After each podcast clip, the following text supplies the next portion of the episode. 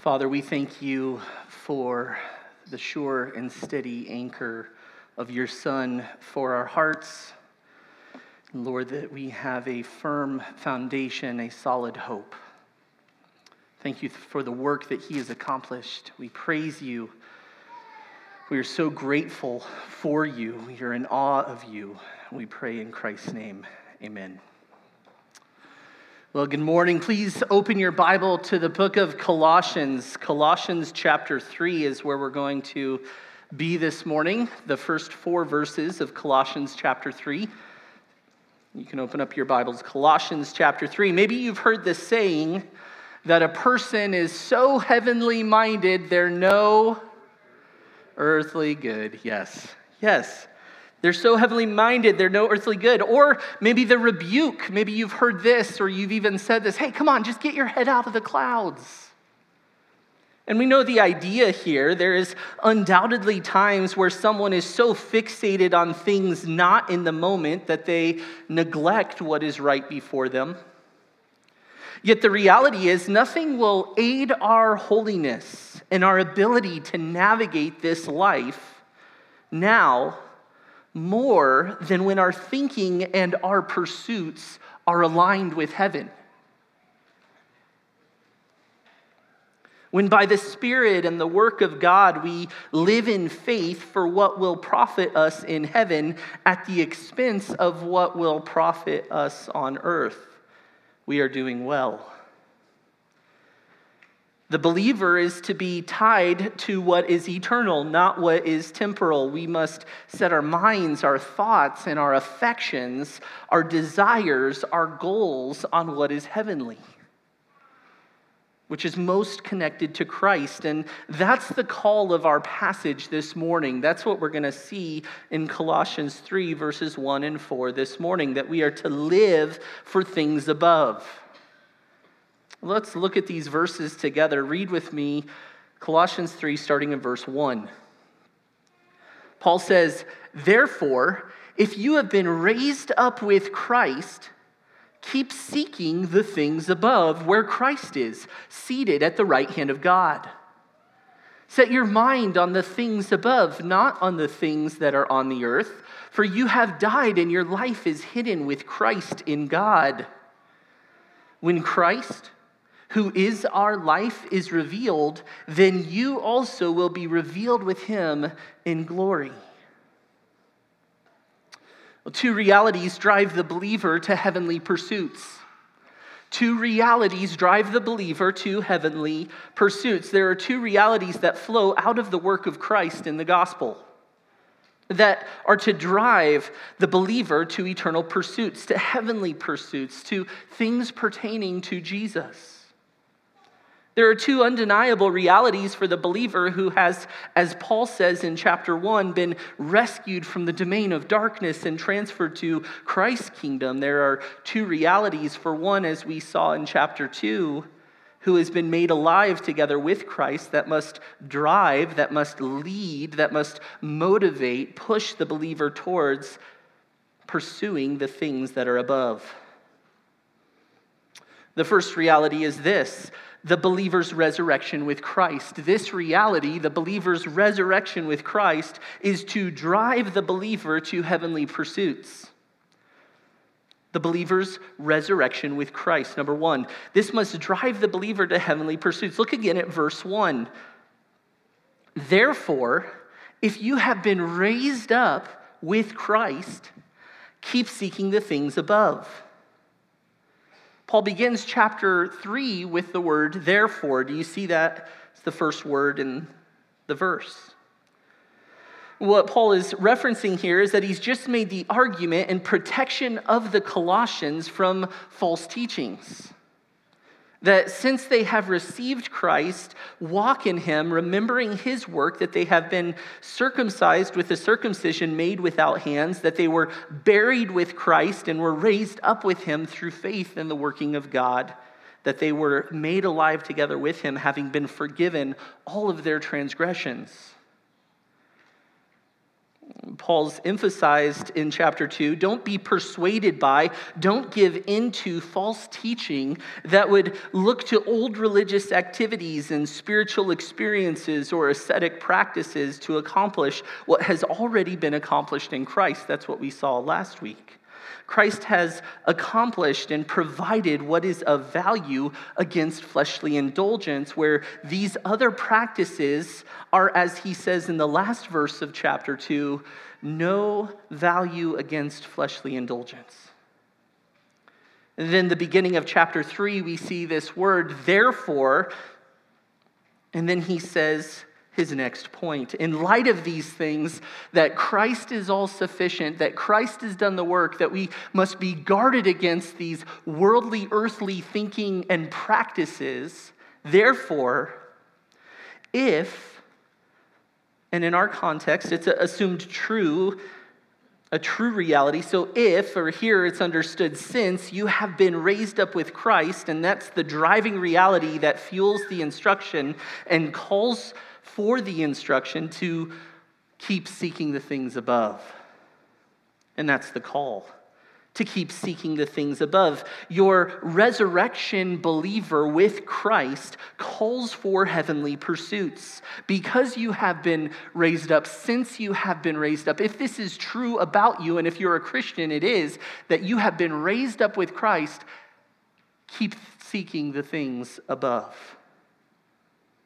The believer's resurrection with Christ must drive the believer to pursue things above. Paul says, you have been raised. You have been raised. And that is, it is a definite act. It has been accomplished, and God is the active agent in this raising. So the believer who has been raised up with Christ has been done so not in their own doing. God has accomplished this. And if you are a Christian, you have been raised from spiritual death to life with Christ.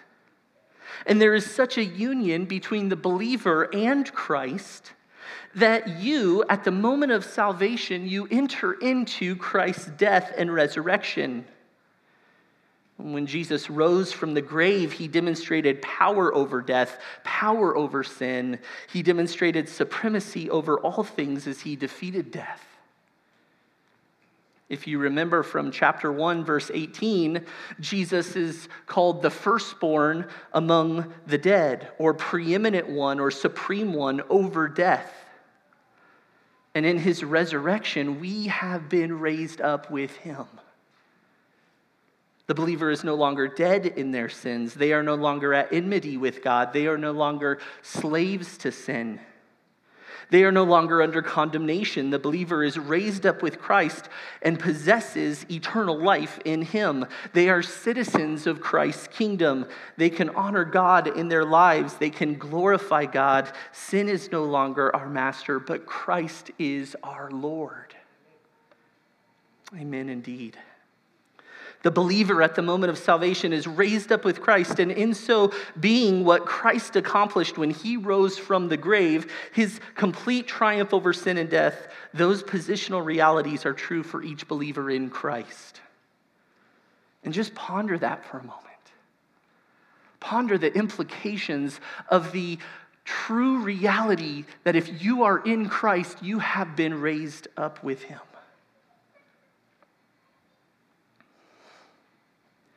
Being raised up with Christ means the victory Jesus Christ himself experienced in his resurrection. You have now been given that victory also. And it is important to note you have been raised up with Christ. This is crucially important for our own hearts. It's not being raised up by what you've done, by what you've accomplished. It's not that you got your life in order and now have been granted worthy to be raised up. It's not that your own righteousness has granted to you a raising up. You have been raised up for one reason, and it is because you are now associated with, you have a union with Jesus Christ. Christ accomplished everything to give you this positional victory, and you are blessed to receive the eternal benefits of it. I have many siblings. For a while, nine years, I was the youngest child in our home. And I don't know if you've ever said this to your children or had your parents say this to you, but you finish dinner and the encouragement is, when the kitchen is cleaned, then you can have dessert. As the youngest child, you come up with amazing strategies to capitalize on the hard work of your older siblings. I found one strategy that I thought was effective, where I would run to the restroom and sit in the bathroom until they finished cleaning the kitchen, periodically calling out, "Are you done cleaning the kitchen yet?" so that I knew if it was safe to come out. Despite my most stealth efforts, I was quickly found out. It didn't work, but like a youngest child who does absolutely nothing to help with cleaning the kitchen and yet reaps all the benefits of their older siblings doing it as they get to enjoy dessert, it's a lame illustration, but you get the point. Christ did everything.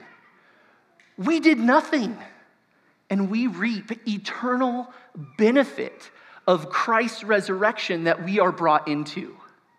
Isn't that astounding? Isn't that truly amazing? Isn't that freeing? The call, thank you. The N G M lesson is over, okay? Just be quiet. Just. It is amazing. It is truly amazing what God has done for us, and the burden of having to somehow meet Christ's standard of righteousness that we could never attain on our own. God's standard of righteousness has been gifted to us in Christ, so we are viewed with his righteousness. Of course we'd want to seek things pertaining to him. Why would we not, in light of this, this uncomparable gift, incomparable gift that we've been given in him? And so Paul says, if or since you have been raised up with Christ, keep seeking the things above. In verse two, he's going to say a very similar statement, and set your mind on the things above, which is essentially a restatement, but each of these holds a nuance that we'll unpack. So first in verse one, he says, do you see that there? Keep seeking the things above.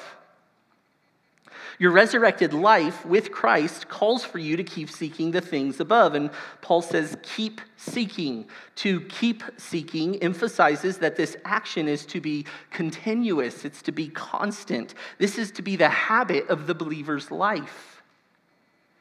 And to seek is to strive after. It's what we aim at. It's our goal or our target. This is devotion towards an objective that you diligently strive for. The trajectory of our life is aimed intentionally and actively, even urgently, at this endeavor, which is the things above. This is to be the target of the Christian's life. Seek the things above. So what are these things above that Paul has in mind here that the Christian is to keep seeking? Well, the things above refer to the heavenly realms and its realities. It is the place of God's abode. Paul has spoken already about the hope for the believer laid up in heaven in chapter one, verse five. And here he calls the believer to keep seeking things above, and he qualifies where he is referencing, what he is referencing by saying where Christ is. And Paul draws, draws the line between Christ and our heavenly pursuit, demonstrating that our pursuit of the things above is a Christ-centered pursuit. Our target is not simply a spiritual location or place, but it is realized in a person, in Jesus. We seek the things above, we are seeking Christ, and this is in contrast to the false teachings that were advocating legalistic, mystical, or ascetic pursuits that don't aid anything towards fleshly indulgences, but yet in Christ, as we've seen, is hidden all the treasures of wisdom and knowledge, and in Christ, because of his work, a pursuit of him, of the things above, the heavenly, true, spiritual things, those things do have value, and in fact have an eternal an eternal significance that will be enjoyed and realized upon Christ's return, as we'll see in a moment in verse four. We seek the things above, heavenly things where Christ is seated at the right hand of God. And Christ being seated next to the Father is a place of authority and intimacy. Christ has rendered all other authority powerless, and he intercedes on behalf of those who are his. And as those who have been rescued by God through Christ, as we have been rescued by God through Christ, we are to seek things pertaining to Christ. And though we are not physically with Jesus now, we share a union with Christ that must drive us to have the aim of our life be urgently for the things that pertain to him, that pertain to eternity, that are things above. We we are to long for our King. We are not now with We await his kingdom yet to come, and we wait for rewards that we will realize when revealed with Christ in glory. And yet until that day, we keep seeking the things above. And this is really faith. This is what it means to walk by faith, to live by faith. And this reality of who Christ is and what he has accomplished both enables and is fuel for the very purpose and pursuit of our life, that it would be not for what is seen physically, but for the world that is unseen, that we will one day realize it is for heaven, namely it is for Christ himself. And if we have been raised up with Christ, if these realities of Christ's righteousness being imparted to us, why would we ever settle for anything else? Why would we return to pursuits that are aligned with spiritual death? Why would we return to pursuits that are pertaining to fleshly things, to sinful things, to inconsequential things? No, rather we keep seeking the things above. And once again, the order of this is masterful and so important. It's so freeing. It's not seek the things above and hope you can someday attain it. No, since God has done this work, raising you up with Christ, keep seeking what is in accordance, what is in accordance with the new life that you have been granted in him. God is the active agent. Christ accomplished it. You received it. And now we are called to live in accordance to this miraculous work that God does in saving sinners. And what a joy and privilege it is to seek and keep seeking things pertaining to above. That is a privilege. That's not a burden for us that the Lord lays on us. That is a gift from above, that we would be able to concern ourselves with that which bears weight into eternity. Have you experienced this? Have you experienced salvation? Have you been raised up with Christ? Or are you trying to raise yourself up? Are you trying to appease God's expectations in your own strength, strength on your own doing? Have you submitted to your, to your Savior, to Christ in faith? I would plead with you to do so. And if you have not, but you are being stirred in that direction, I would ask you to speak with me, speak with any one of the pastors or whomever brought you. We would love to talk with you about what a life submitted to Christ is all about. What are the pursuits of your life? If you were to characterize the pursuits, the things that are on your, on your heart and your mind that you seek after, that you go after in life, what would, what would characterize those things about you? This is a good check for us. One of the things that I love about our church is how much you do seek things pertaining to Christ's glory, that you love fellowship, that you love God's word, that you pursue holiness diligently. And yet as we're faced with a passage like this, we have to bring our hearts before God's word and do some personal inventory. Where are the holes? While there is much to rejoice in God's work in you in ways that you consistently pursue what is above, where are the holes? Where have earthly, old, gross pursuits crept into your life that you have been content to not address? Let's address those together. Two realities drive the believer to heavenly pursuits. The first reality is, number one, the believer's resurrection with Christ. And the second reality is very similar, but comes at it from the other direction, and that's number two, the believer's severance from the world. Severance from the world. Look at verse two. Paul says, "Set your mind on the things above, not on the things that are on the earth.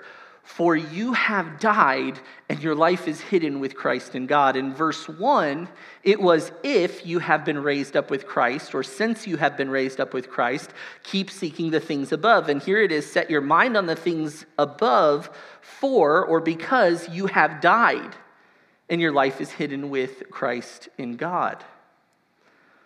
Paul is again giving a very similar command with, as I mentioned before, a slight nuance. Before it was keep seeking, which has to do with the external action, and here it is set your mind on the things above. It has to do with the realm of the mind. This is to think. It's to have a, an attitude or to form an opinion. This is the internal intent of one's heart. And in this instruction, it's a restatement of what Paul says before, but it's, it's taking things to another level. Before, Paul's emphasis was on the pursuits, but now he's also addressing your thoughts. To set your mind is to focus your efforts. It's not only now your pursuits, but your posture. One commentator says, you are to not only seek heaven, but you are to think heaven. The believer is to have their mind set on heavenly things. Organize your life around heavenly goals, not earthly ones. The driving principles and pursuits of your life as a believer should be spiritual and eternal in nature. And look at the second half of verse two. This is in contrast to the things that are on earth. Do you see that there? Set your mind on things above, not on the things that are on earth. And these are polar opposites. You can't set your mind on things of the earth and seek things above. There is a direct contrast here. Either you are setting your mind on things above or things of the earth. And the things that are on the earth are the things having to do with fleshly indulgences that Paul referenced at the end of chapter two. The things of the earth are temporal, worldly, not focused on God, not seeking his glory, but rather simply living for self now. And the point here is not to separate your proximity from the world. We are not here called to go live on a mountain somewhere, away from everyone and everything. We are in the world, but we are in this called to not be of the world, not be driven by that which drives the world. We function within this world as those who are citizens of another realm, of another world, and our thoughts and pursuits and motivations and treasures are not found in what this world possesses, but are found in who Christ is. Some have thought to fixate your heart and your mind on heaven is to hinder your usefulness in this life now, and nothing could be further from the truth.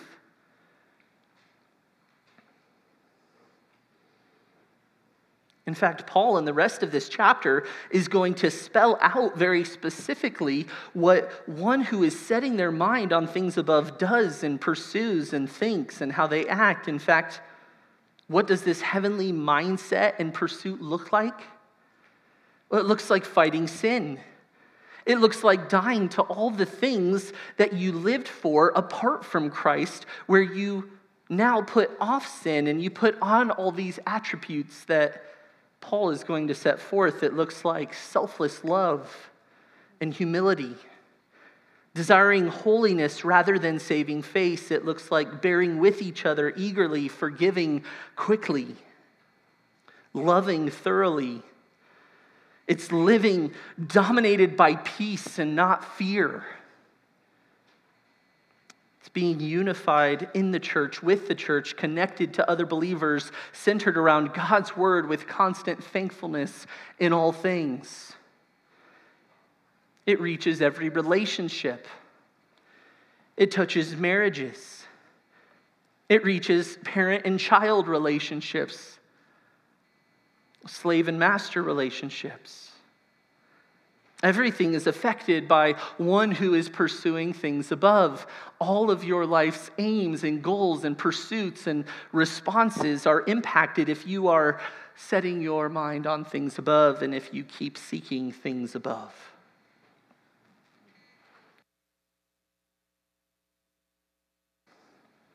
There is a dramatic change in the focus of our lives, a change in the perspective of our lives. You set, you set your mind on things above and not on things that are on the earth.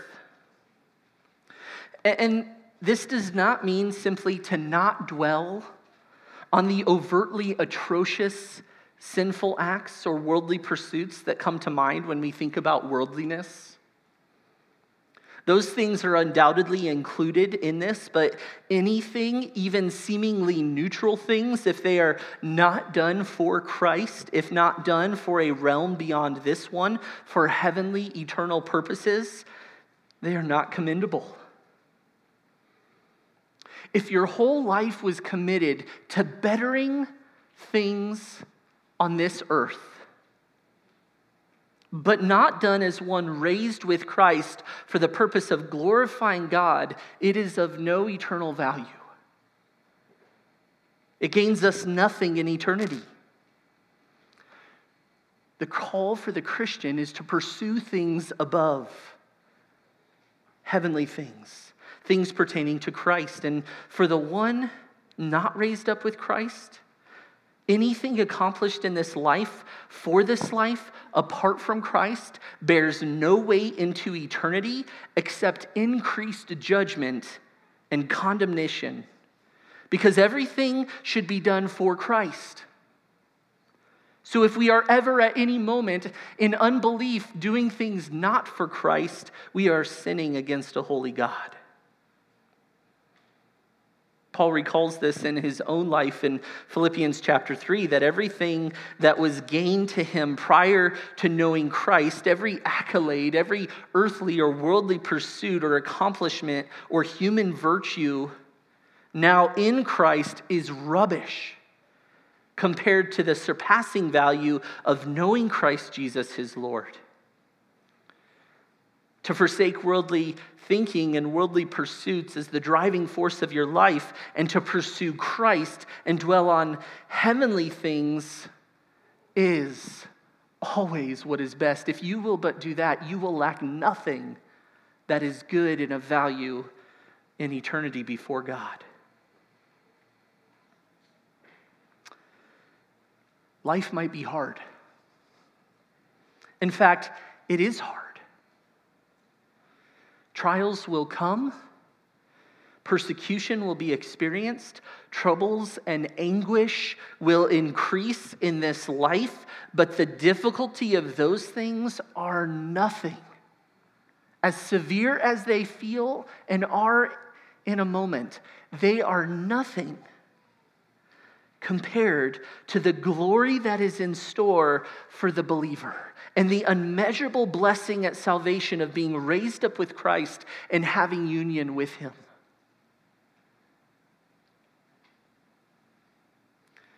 Before, Paul appealed to the reality that as a believer you are raised up with Christ, so seek the things above. Here in verse three, Paul appeals to the fact that you have died.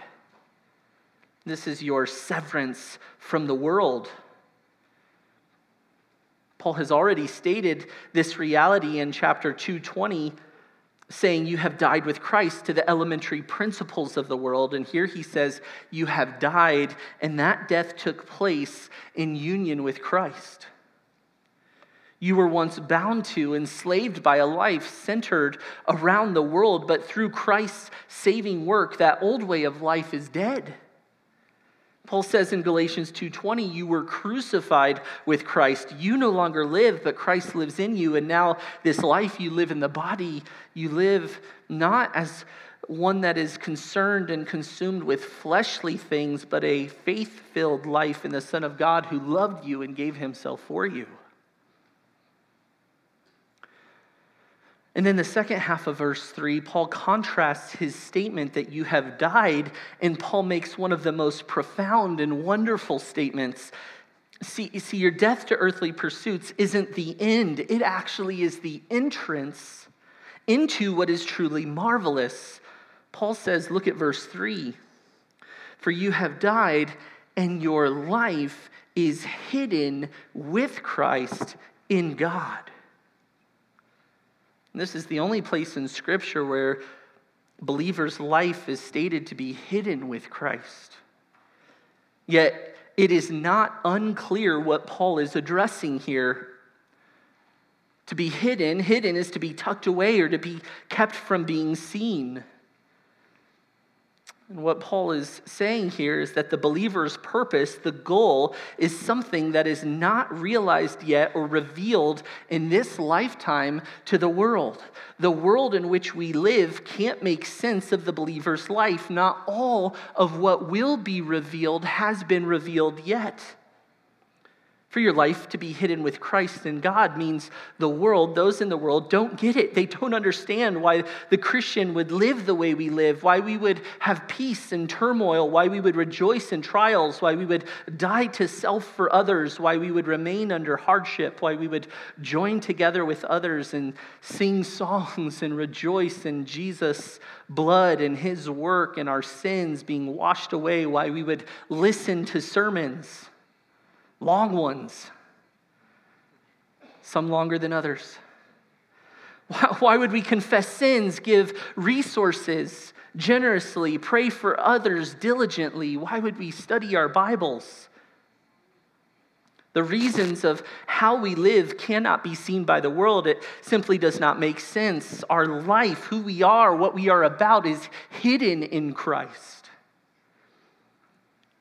And if the world says they get it, they get why the things we do, they get why we are concerned with what we are concerned with, they get why we think about the things that we think and the, why we seek after the things that we seek for. It is not true. They've imposed their own thoughts upon their understanding.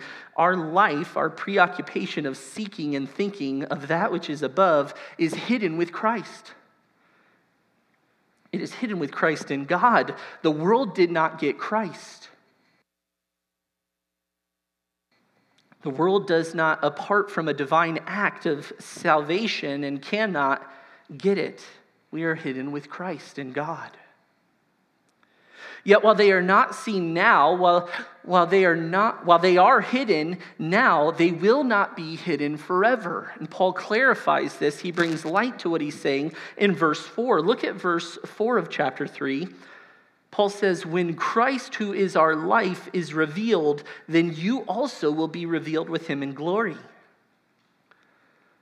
People live their whole lives living for this world to maybe or maybe not get some of the things that they think this world offers. If there is no more sure reality of what awaits one who is hidden with Christ, and there is no more wonderful result that could come than what awaits the believer. And we have to note what Paul says in verse three, our life is hidden with Christ, and then he makes another beautiful, staggering statement that he says, he says, Christ who is our life.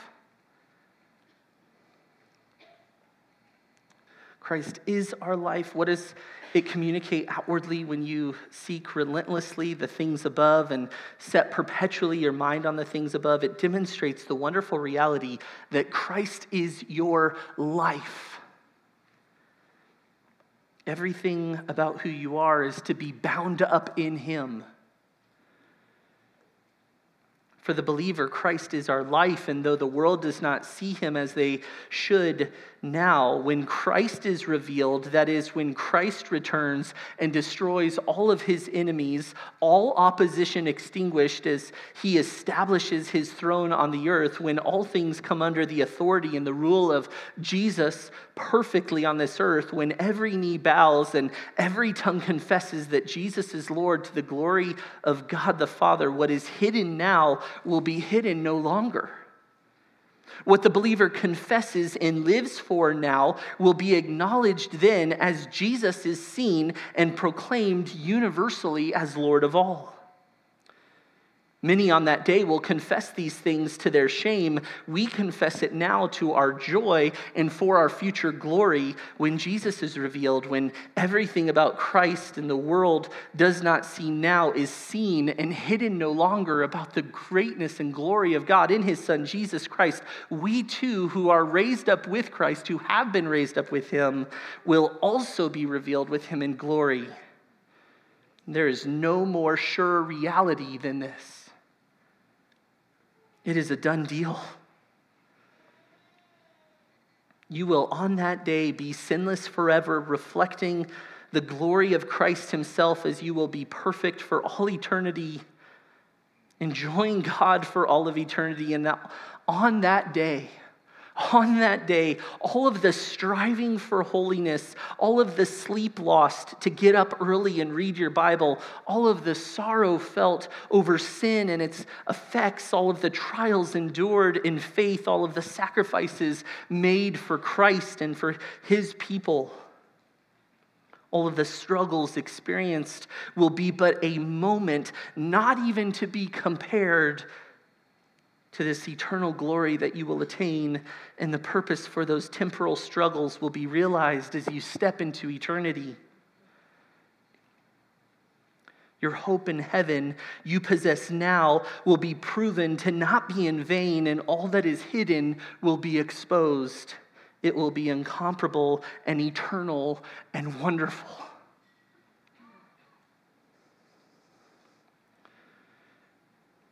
Do you ever feel faint-hearted in your pursuit of Christ?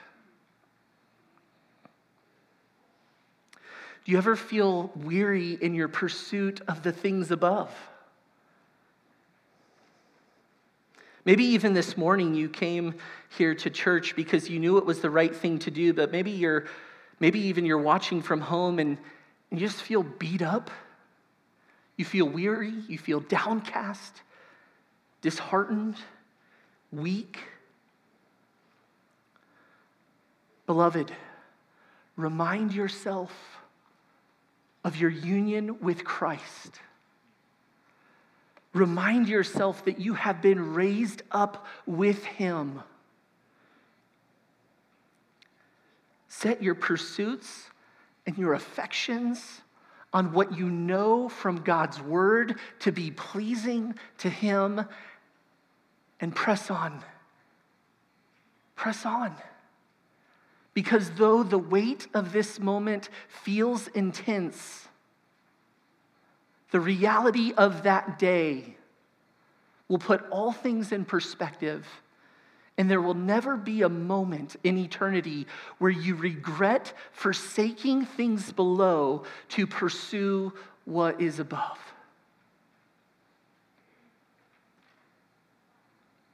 Take heart. Confess sin. Join closely with your brothers and sisters in Christ. Share your disheartened state. Confess it.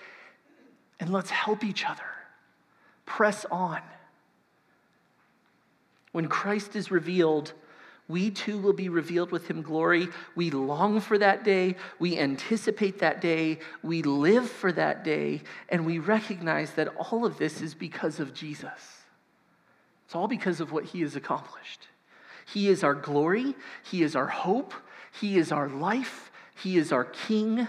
And he will be, to the glory of God, forevermore. Let's pray.